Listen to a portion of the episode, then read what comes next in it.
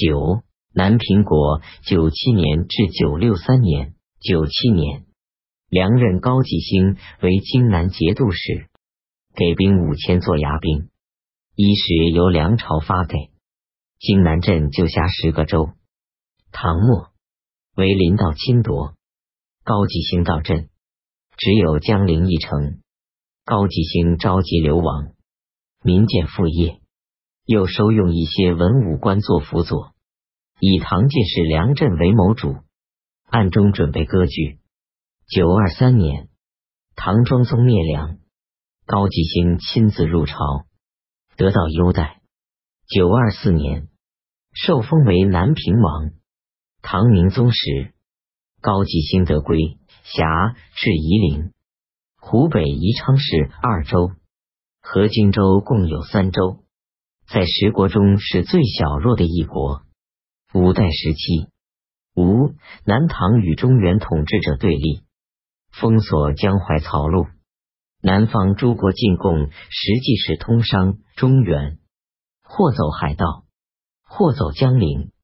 江陵成为内地南北交通的中枢，北方商人买茶也必须到江陵。在五代时，它是最大的茶市。九二八年。出马殷使将军王环等击荆南，高继兴大败请和。马殷则王环不成胜取荆南。王环说：“江陵在中朝中原小朝廷及吴蜀的中间，四面受敌，应该让它存在，做楚国的屏障。小弱的南平国在各强国间起缓冲作用，不被邻国吞并。”原因在此，高继兴的继位人高从诲对南北称帝诸国一概上表称臣，借以得些赏赐。远如闽、汉也不例外。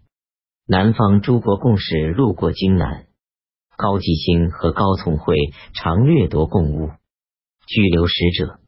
等到受损国来质问或发兵来讨，即归还并请和。诸国嗤笑高氏夺壤苟得，不知羞耻，都叫高从诲为高赖子无赖。这个小国经济不能自立，政治上也就不得不当赖子。当时南北诸国君主都是汉族，高氏耍无赖，还算是穷国君的本色。九四七年，契丹主耶律德光入开封，高从诲也去称臣进贡。得了些赏赐，那真是不知羞耻的十足无赖。九六三年，宋兵往湖南灭割据者周保全、周兴冯子，路过江陵，南平国主高继冲纳的归降。南平王，南平先后凡五十七年，